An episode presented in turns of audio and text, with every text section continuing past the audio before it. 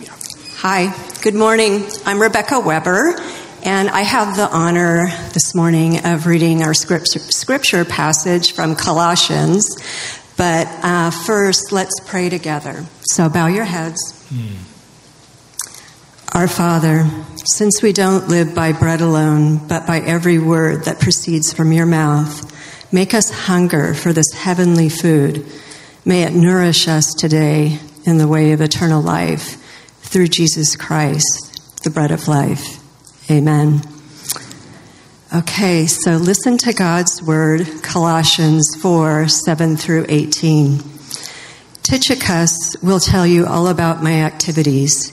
He is a beloved brother and faithful minister and fellow servant in the Lord. I have sent him to you for this very purpose, that you may know how we are and that he may encourage your hearts. And with him, Onesimus, our faithful and beloved brother, who is one of you. They will tell you of everything that has taken place here. Aristarchus, my fellow prisoner, greets you, and Mark, the cousin of Barnabas, concerning whom you have received instructions. If he comes to you, welcome him, and Jesus, who is called Justus. These are the only men of the circumcision among my fellow workers for the kingdom of God, and they have been a comfort to me. Epaphras, who is one of you, a servant of Christ Jesus, greets you, always struggling on your behalf in his prayers, that you may stand mature and fully assured in all the will of God. For I bear him witness that he has worked hard for you and for those in Laodicea and Hierapolis. Luke, the beloved physician, greets you, as does Demas. Give my greetings to the brothers at Laodicea, Laodicea and to Nympha and the church in her house. And when this letter has been read among you, have it also read in the church of the Laodiceans, and see that you also read the letter from Laodicea. And say to Archippus, see that you fulfill the ministry that you have received in the Lord. I, Paul, write this greeting with my own hand. Remember my chains. Grace be with you. And this is the word of the Lord. Thank you. Yeah, you know, reading all those names is hard work. Good job, Rebecca. Yeah, thank you. well, there were a lot of names in there, and as I read that passage, I thought, you know, there's sometimes we read a list of names and they don't mean that much to us, and other times we see a connection between names. We're like, I know those people. So we're going to have a little quiz here to start today. Uh, if you see uh, this list of people, Louisa, Liesl, Friedrich, Kurt, Brigitta, Marta, and Gretl, who were those people? That's right, the Von Trapp family singers. You remember them. Yes. Um, okay, this is only for people who are under 30. You can only play this round, okay? When you see this list of people Jackie, Tito, Jermaine, Marlon, and Michael. Any youngins out there know these people? Who is it? Yeah, baby. All right. Jackson 5. There we go. Okay, now this is only for people who are over 50 this time, okay? Who are these people? Mr. Beast, Kimberly Loaiza, Zach Choi, Brent Rivera, and Markiplier. Am I saying that right? I don't know. Anybody know? Old people in the room? Millionaires. Millionaires. They are millionaires. Yes, these are YouTubers, social influencers. Um, yeah, you know that Mr. Beast, he's 25 years old and is worth a half billion dollars from his little posts on YouTube. Amazing. Okay, last one. This is an all play again. Who are these people? Olivia, Emma, Amelia, Noah, Liam, and Oliver. You know these names? These are the top baby names of 2023. Okay, so just throwing that out to you there. But uh, so you know, sometimes if you're reading through a section of scripture like we just got, again, the names might mean as much to you as Mr. Beast and Louisa and Frieda and all these people. But um, To others, they are not just names. They're real people with real stories.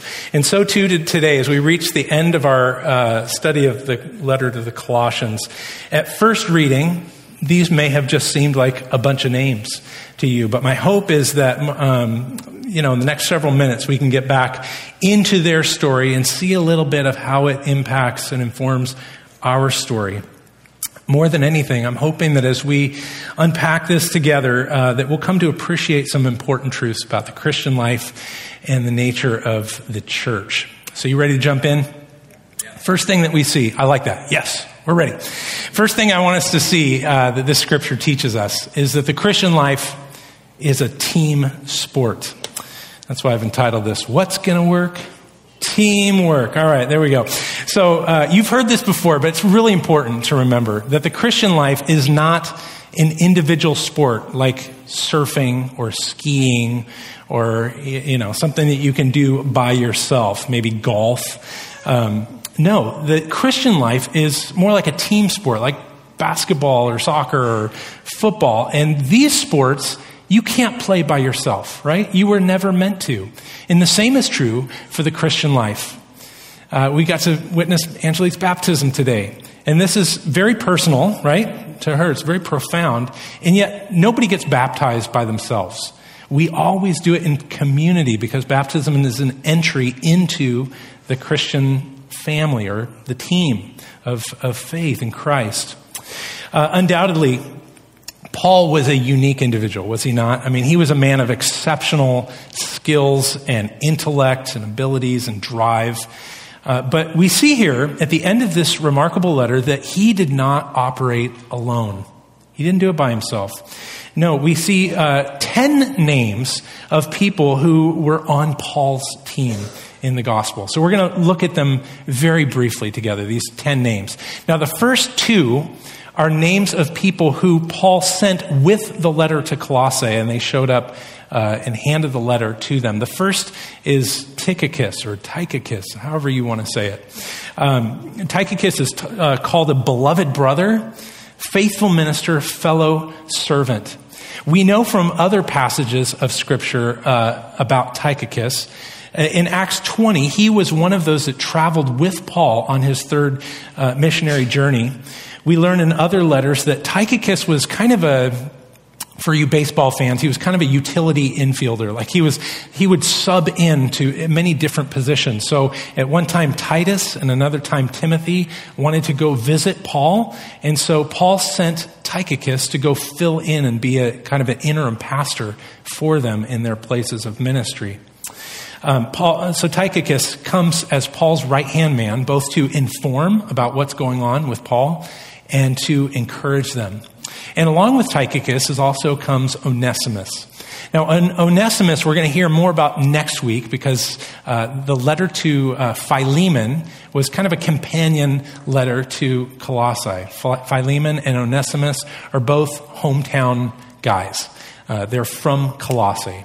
And as we'll see next week, um, Onesimus uh, had, had run away as a slave from his slave owner, Philemon. He had heard the gospel, received Christ, and Paul sent him back to his hometown to where Philemon was. Can you say awkward? uh, can you imagine being in a church like this?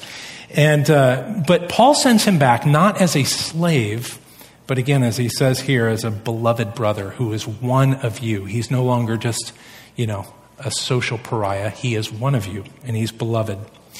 Now, these two guys go with the letter, but the next five or six names are people who stay with Paul that Paul says, I want to send their greetings to you.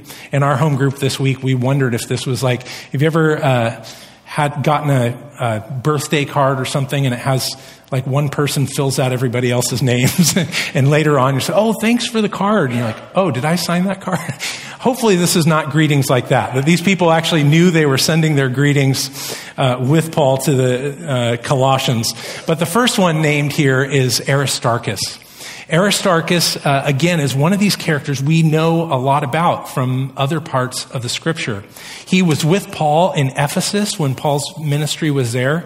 And after uh, Paul preached, a riot broke out. Do you remember that? And Aristarchus was one of those who braved the, the riot in Ephesus as a result of Paul's gospel ministry. We know that Aristarchus also traveled to Jerusalem with Paul when Paul had gone and collected uh, an offering for the poverty stricken church in Jerusalem. Aristarchus was one who traveled with Paul to bring that gift to them. We also know from Acts 27 that he accompanied Paul when he was taken as a prisoner from the land of Israel to Rome when he was going to appeal his his uh, sentence there, and Aristarchus went with him all there. So he must have been a very close friend of Paul's. So Paul says Aristarchus sends his greetings, as does Mark. Who's Mark? Now, Mark is the gospel writer, uh, the gospel according to Mark. We also know that Mark comes from a family that was very well known in the early church. Right here in Colossians, Paul references his cousin Barnabas. Do you remember Barnabas was one of the first two guys that the, the church in Antioch sent out on mission? And Paul and Barnabas went together uh, to start out this mission, and we'll re- remember a little bit further Mark's role in that. Um, but Paul says if Mark comes, when he comes, if he comes, welcome him. What's that about? We're, again, we're going to come back to this a little bit later. Uh, the third person that Paul sends greetings along with the letter is Jesus, who is also called Justus. Do we have any other justices in the room? Yes, we do. Right on. Hey, great biblical name right there. So it's unclear if Jesus, who's also called Justus, if this is like Saul and Paul, if these are two names that would have, one would have been used in Jewish circles and one in Gentile circles, or maybe if just if your name was Jesus in the early church, you took another name to distinguish you from the master. In any case, uh, these three guys send their greetings, as does Epaphras. This is another guy who we know much about. Uh, we do know a little bit more about. Do you remember in chapter 1 of Colossians? We came into contact with Epaphras there as well. Epaphras was somebody who met Christ through Paul's teaching and went as a missionary back to his hometown of Colossae and he planted the church. So these people that Paul are, is writing to, they came to faith through Epaphras' ministry.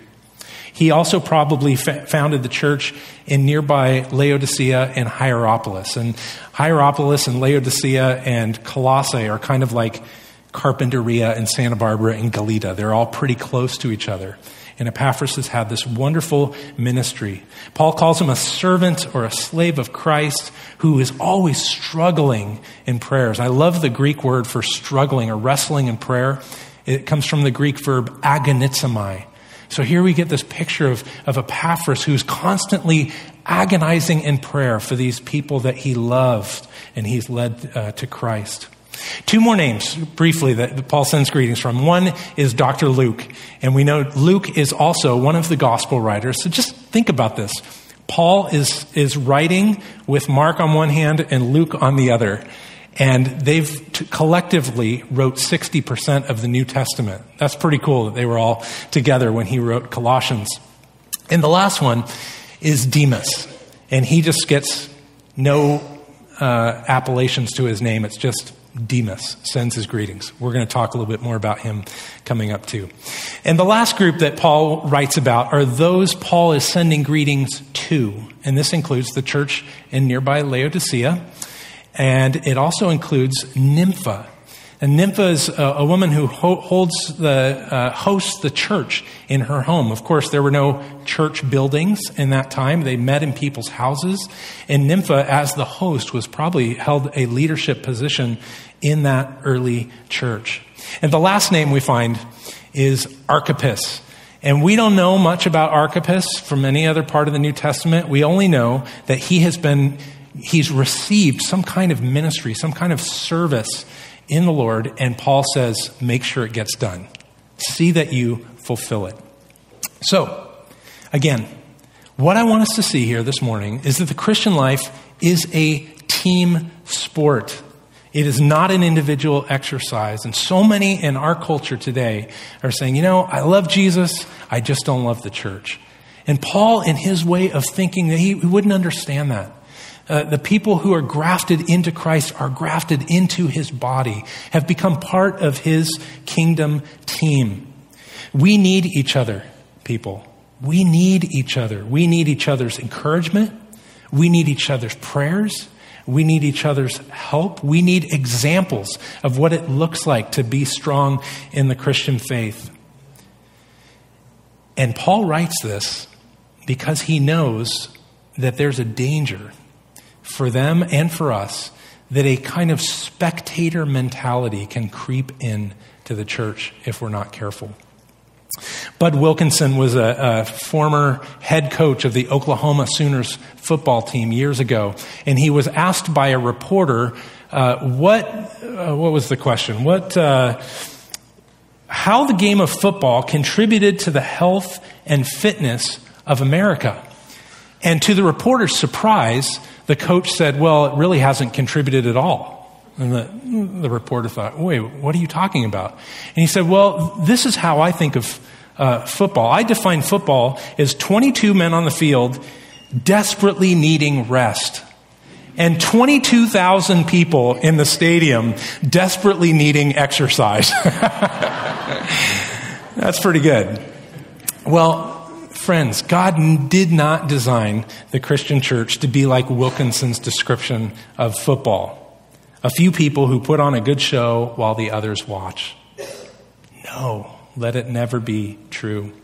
We are all to get in the game. We all get to play. Again, I've said this many times. This is good news.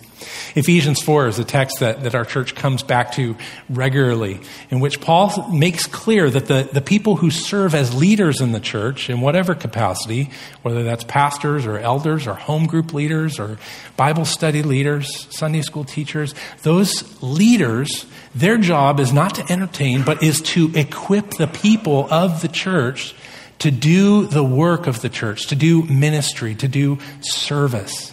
That is, we all get a part to play. So I want to ask you are you watching or are you in the game?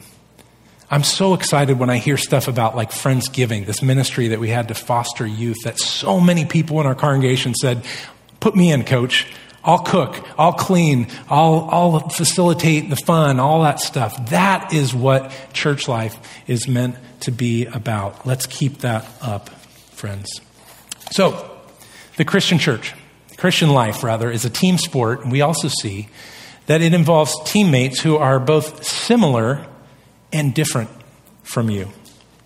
Did you notice how the first three people that Paul sent greetings from, uh, Aristarchus, Mark, and Justus, he said were of the circumcision, or my Jewish brothers and sisters, or Jewish brothers, who were a great comfort to me. Did you see that in verse 11, I think it was? Now, listen, I think this shows that there, it's not wrong for you to want to find some people in the church with whom you share some natural connections, just like Paul did to these fellow Jewish men who are a deep comfort to him. So if, if you've come to the church and you are looking for some people who are your same age or your same place in life, uh, you know, same, navigating this, the same things together, whether it's trying to figure out life in those post college years or people who are starting a, whoa, ooh, ooh, this is kind of interesting. We can take care of this. We got it. We got guys on it. Um, you're going to want to go back and watch that on YouTube afterwards. I know. This is going to go viral, people. I'm going to be a YouTube influencer. This is awesome. Oh, man. and anytime. That's all right. Let me just keep rolling along and pretend like this isn't strobing on me, okay? As I was saying, there we go. oh, we're so high class around here, high, pro, high tech, all that stuff. Again, it's not wrong if uh, you get excited to find a friend in the church who enjoys the same kind of things you do. Um, but listen, the church is also about people who are different from you. And Paul writes, there's this guy who's a doctor and a guy who's been a slave. There's people who come from Jewish culture and people who come from non Jewish cultures. There's men and women all collectively grafted into this thing, new people, new humanity called the Church of Jesus Christ. And I want to say, I think this is a beautiful, I'm so glad this is in the scriptures. We are a better church when we not only rub shoulders with, but when we get deep into life with people who are not like us, who are different ages, different places in life, have different political persuasions. Uh, some people who may like country music and others like rap. Some people who love their cat and some people who have pets that love them back. You know, all these things. Uh, sorry, I couldn't resist. in any case, I want to encourage us to intentionally try to set our, our attention and intention on getting to know people in our church family who are different than us, who we would not necessarily make friendships with in everyday life.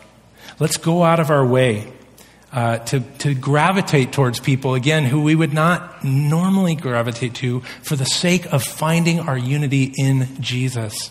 When we do this, when we do this, we glorify the one who is creating a new team in which, as Paul said in Colossians 3, there is no Jew or Greek, barbarian or Scythian, slave or free, but where Christ is all and in all. That ought to characterize what our church family is about.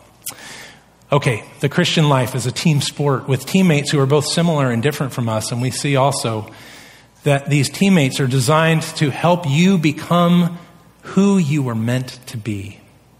Where do I see this? Look at verse 12. Again, we see this little word about Epaphras here. I love this. Verse 12 says, Epaphras, who is one of you, a servant of Christ Jesus, greets you, always struggling on your behalf in his prayers. What's he praying for? That you may stand mature and fully assured in all the will of God. So good. That word mature in Greek is teleos. It's a, you've heard of like teleological. It's something towards its end. It's something that's complete, finished, again, brought to its intended end or fully grown. Paul's praying for this.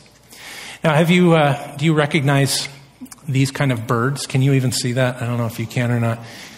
Yeah, these, these birds cannot fly. They're just, they've got this little fluffy stuff all over them. What kind of birds are these? Yeah, those are baby bald eagles, and they can't do anything at that age but just sit like a bump on a log, right? And if they fall out of the nest, it's you know too bad for them. Uh, they were not meant to stay like that, were they? They were meant to soar. And so, in the same way, Paul is writing to these young Christians in Colossae, people he's probably never met, but he's heard about through Epaphras. And, and he's heard, he, he knows there's dangerous teaching out there. And Epaphras is praying, and Paul is praying with him that they would mature in the same way of those little baby eagles into things that can soar. He, he's afraid that if they stay like they are, they're going to be blown around by every wind of false teaching. But Paul says, no, we're praying that you may grow up into Christ, that you can soar on wings of faith. How do they do this? Well, the, the, the next phrase is fully assured in all the will of God. Now, Paul and Epaphras here are not praying simply that when they come to a, a difficult decision, like I'm going to graduate from college, what is God's will for me? Like, make that clear. That's not what he's talking about. He's praying that they would be fully assured in all the will of God. He's talking about that they would understand God's will for the world in Christ Jesus. He wants them to understand the gospel. All that God has done for us in Christ so that they would not be blown around by false teaching, but that they could be assured of God's love and able to structure their lives accordingly. And I want to simply ask do we pray like that? for people that we know? I, I can be pretty good at, at praying for somebody who says, Man, you know, my parents are going through a divorce. Can you pray for me? I lost my job. Can you pray for me? I, I was just diagnosed with XYZ. Can you pray for me? And those are good prayers to offer, to prayers for healing and reconciliation and provision. But here's a gr- even greater, maybe, example of how we should be praying for each other, how we can be praying for each other regularly. That we would pray for our fellow Christians, people in our home groups, our, our friends in school and workplace, that they would grow up into Christ, to be all that God intends for them to be in Jesus. Paul says Epaphras is struggling and working hard for them in prayer. And I want to encourage us to pray like Epaphras for each other. So, one more part that we need to hit today. The Christian life is a team sport with teammates who are both similar and different from you, who will help you become who you were meant to be. And the last thing that we see is who will sometimes disappoint you. The first name that jumps out here to me is Mark. Why did Paul have to say, if he comes, make sure you welcome him? Surely they had heard the story. They had heard the story about how Mark had bailed on Paul and, and Barnabas on that first missionary journey. And, and Paul has to say, hey, it's okay. Welcome him back in. Paul was disappointed, to say the least. He was ticked. It caused he and Barnabas to go in different directions on that first missionary journey. And yet, and yet, now Mark is back with Paul after who knows how long. And at some point later, Paul says uh, to Timothy in letter 2 Timothy, he says, Bring Mark to me, for he is very useful to me in ministry. It's so beautiful. Mark had been given grace and he had earned Paul's respect again.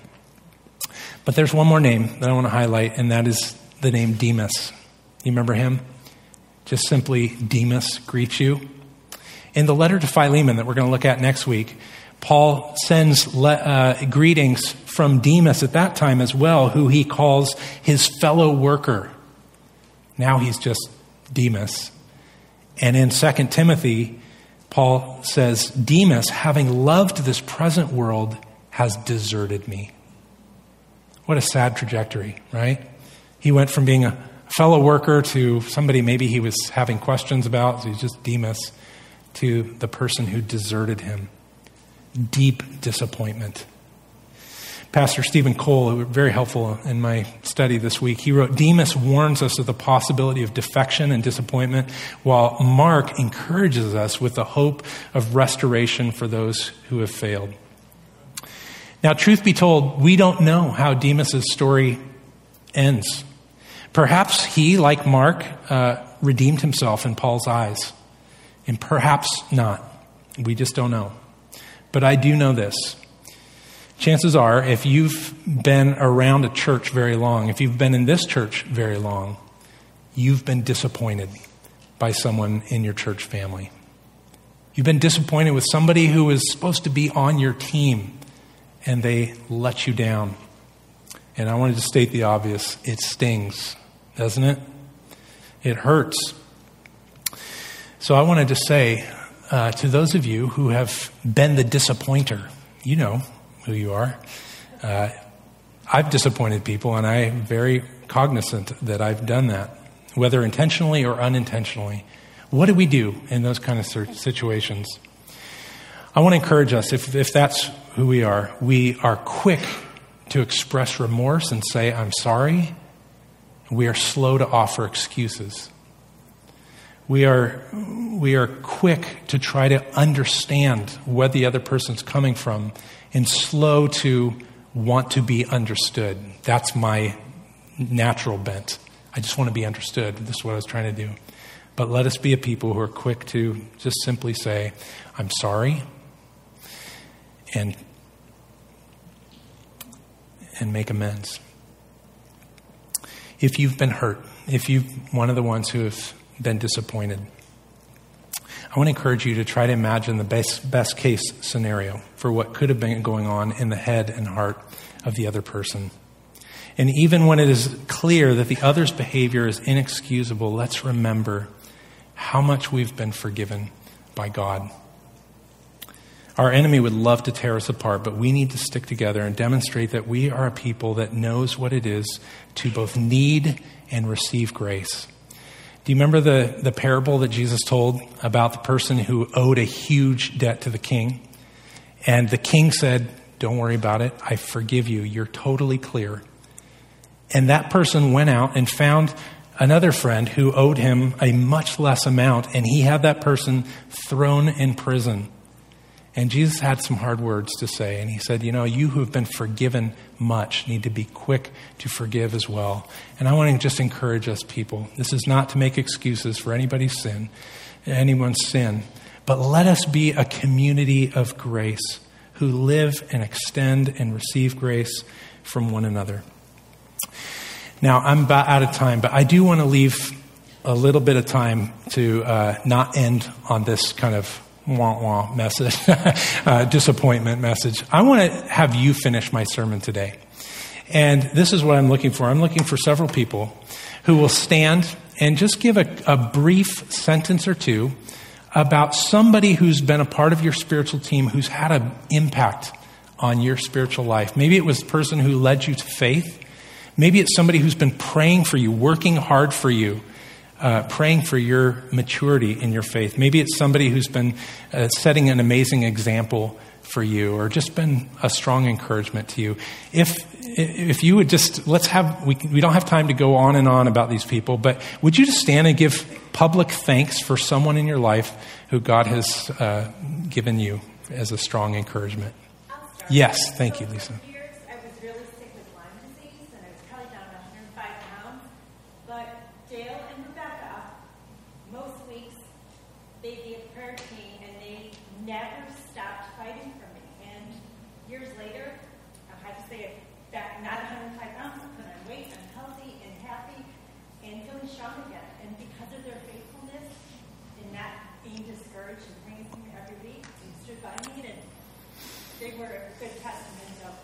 Amen. Good. Let's have a few more. Yes. I'll refer to somebody years, years ago. I'm an old guy. uh, but you talk about team sports, as a new Christian, a guy by the name of Jack Siemens, hmm. basketball coach at Westmont College. Without that guy, I don't know. Hmm. You know, it's just one of those people, just very, very influential. Yeah, praise God for Jack Siemens. Yes.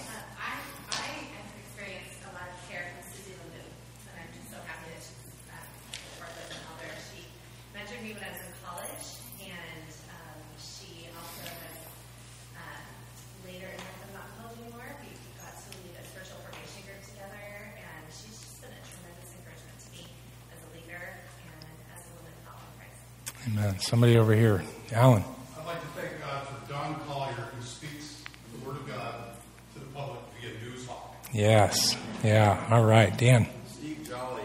I was a 20 year old punk. You love me. I was a punk. Praise God.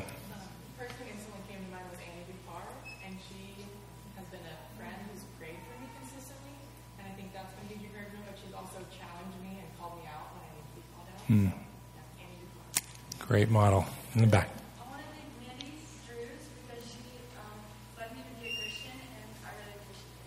Amen. Yeah, two more.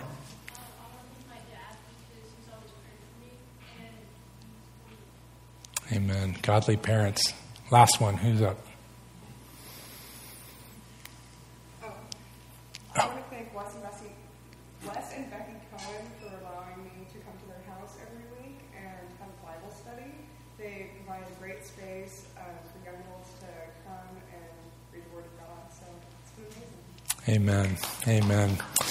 Well, yeah, let's. Uh,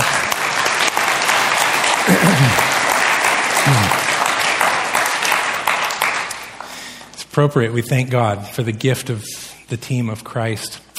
Uh, I want us to come to the table now, and this table reminds us that none of us were picked for God's team because of how amazing we are.